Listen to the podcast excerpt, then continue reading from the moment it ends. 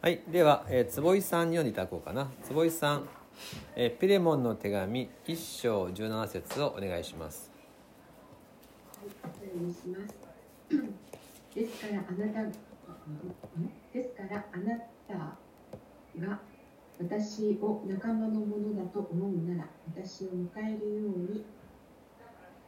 お召し物を迎えてください。はい、ありがとうございます。えーですから、ちょっとそこ、通しとし閉めていただいていいですかね。はい。ですから、あなたが私を仲間のものだと思うなら、私を迎えるようにおねしもを迎えてください。これどういうあの内容かと言いますとですね、えー手紙を書いたのはパウロです伝道者パウロ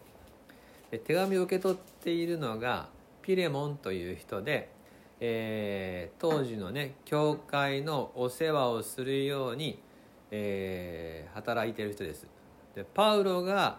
多くの教会を作り当時のいろんな教会の指導者ですそしてそのパウロからピレモンに書いてる内容が、えー複雑なんですよ話が。オネシモっていう人のことをよろしくお願いしますねっていう内容なんですがこのオネシモっていう人はもともとピレモンの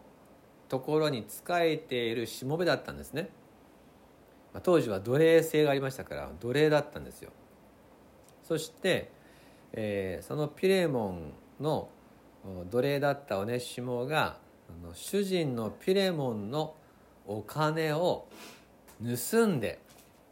逃げたとそういうことがどうやらあったらしいんですね、えー犯罪ですね。しかしその逃げた奴隷のオネシモが、えー後でですねクリスチャンになるんですよ。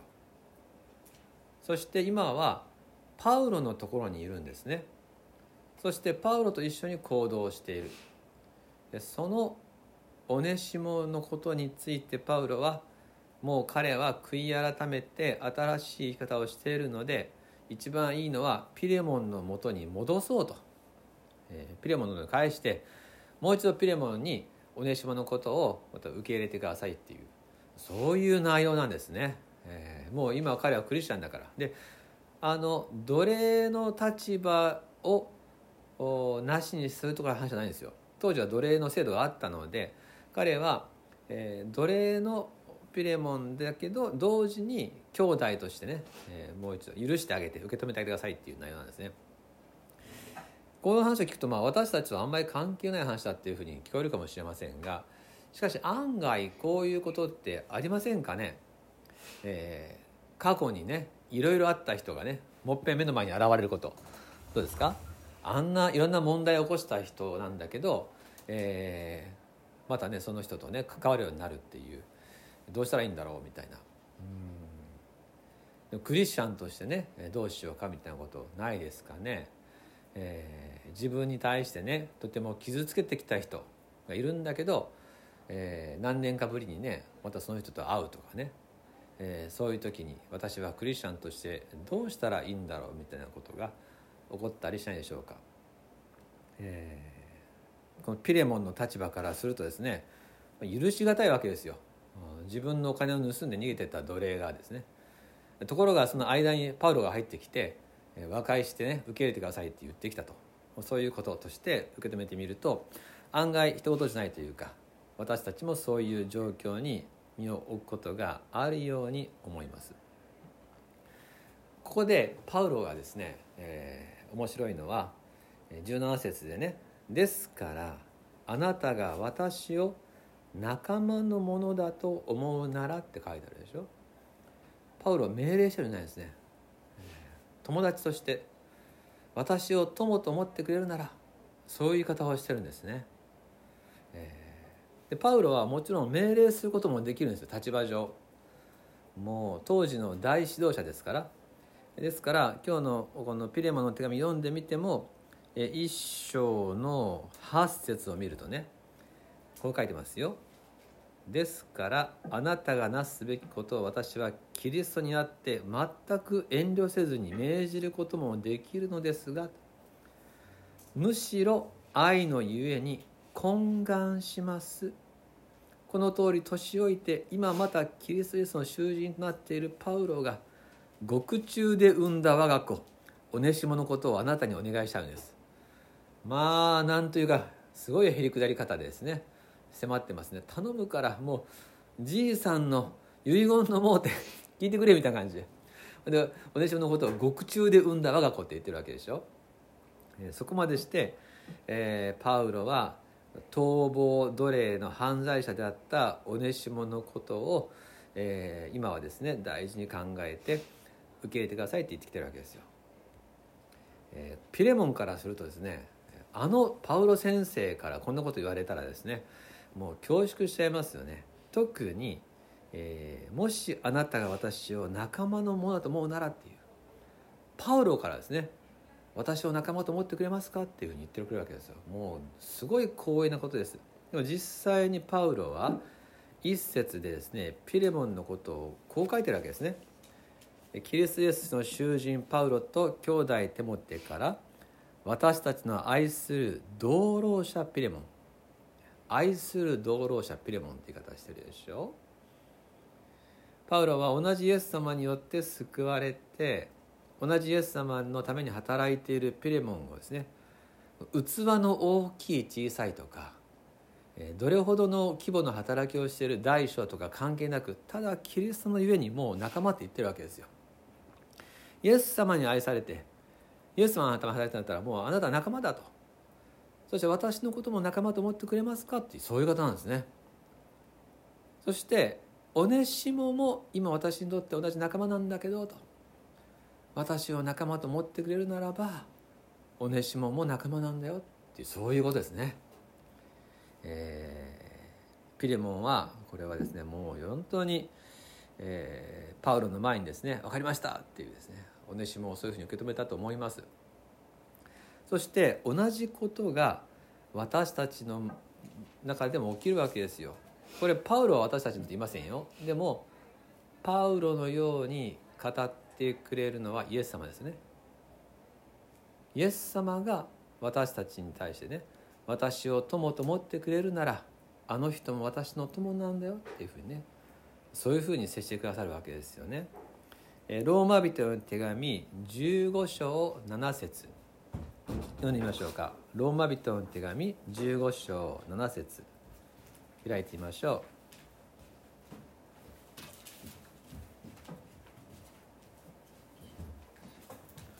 う。はい、じゃあ美智子さん読んでいただいていいですか？ローマ書15章7節はい、ですから神の栄光のためにキリストがあなた方を受け入れてくださったようにあなた方も互いに受け入れ合いなさい。はい。イエス様が私たちを受け入れてくださった。そしてイエス様にとって私も受け入れられてるけどあのあの人も受け入れられてるっていう中で互いに受け入れなさいということですみんなイエス様に受け入れられたんですみんなイエス様に許されたんですねそれぞれ性格は違いますし、まあ、価値観もねいろいろ別々でしょうけれども同じイエス様によって愛されている者同士として受け入れ合いなさいっていうことです。さっきのパウロのようにですねイエス様が私のことを友と思ってくれるか？私たち喜んでそう思いますって言うと思うんですけどそしたらあの人も私の友なんだと。だから受け入れてほしいんだってそういう方ですね。もう一箇所見ましょう。イエス様の言葉ヨハネの福音書13章34節から35節。吉本さん今日はピレモンのね1章17節を開いてます。どこだって感じですね。ピレモン1章17節。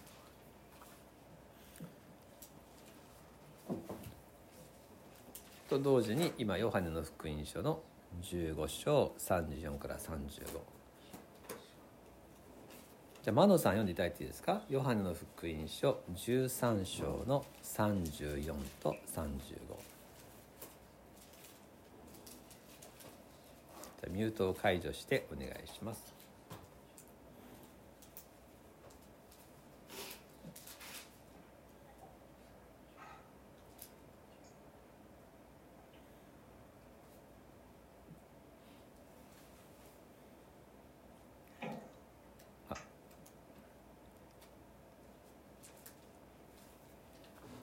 はい、お願いします。はい。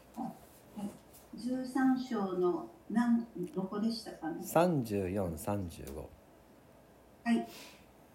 私はあなた方に新しい戒めを与えます。互いに愛し合いなさい。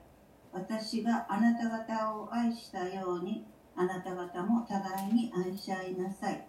互いの間に愛があるなら、それによってあなた方が私の弟子であることをすべての人が認めるようになります。はい。これイエス様がね私があなた方を愛したようにあなた方もまずイエス様が私たちを愛してくださったんですね。そして同じように愛しなさいとおっしゃってくださる。でさっきのえっ、とローマの時にはね神の栄光のためにって書いてあったんです。そしてこっちのヨハネの方ではそれによってあなた方が私の弟子であることを全ての人が認めるって書いてあるんです。何が共通してるかというとクリスチャンがお互いに受け入れ合い愛し合う時世の人たちにねああイエス様って本当におるんじゃなってことが分かるわけです。先ほどのオネシモはお金を盗んで逃げた奴隷でしょ。それの人をもっぺん受け入れるなんてことをピレモンがした時に人々は「うわクリスチャンっていうのはすげえことするな」と。そうなるわけですよ。世の中ではありえないんですね。一回信頼を失ったらずっと言われるでしょ。あの人はなもうああいうことしたんじゃっつってねさらに尾ひれもついたりしてありますよね。もう一回何かあったらですねずっとその過去にやったことで解釈されるわけです。あの人はああい人なんじゃってね言われるわけですよ。それが世間の常識です。本当に仲違いしたり傷つき合ったりした人は表面的には仲直りしたら見えてもこんなピレモンがですねもっぺんオネシモを受け入れるようなことはないわけです。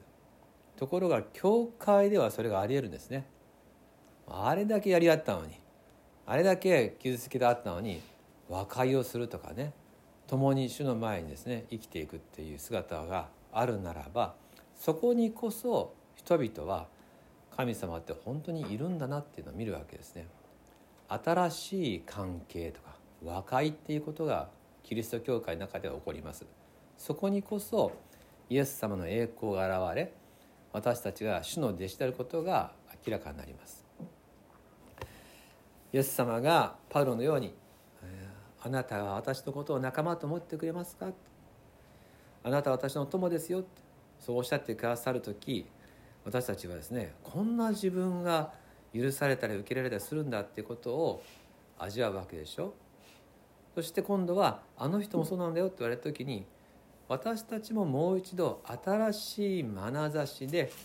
古い関係に新しい関係を築き直していくで更新していくってことができるんですよ。これが私たちのですねあのクリスチャンの人間関係の醍醐味です。新しいことが起きるんですよ。愛は全てを信じ全てを期待し全てを耐え忍ぶって書いてます。いつかこの人と分かり合える日が来るだろうといつか本当に愛したい時が来るだろうってことを信じ続けて諦めずに、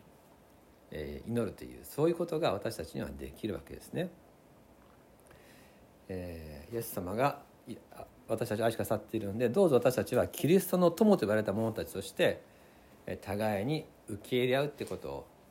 喜びたいと思います。そしてもう一つ最後にこの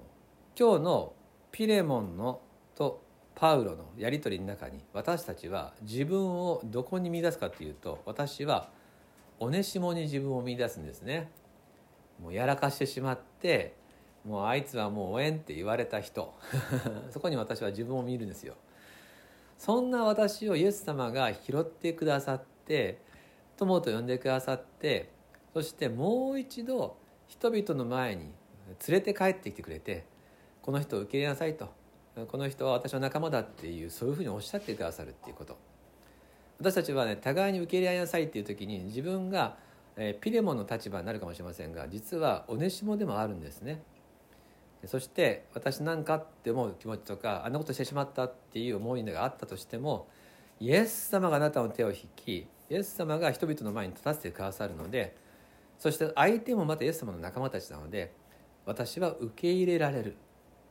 私は愛し合っていけるっていう大胆な勇気を持って神様の前にも人々の前にも立っていくってことができるわけです。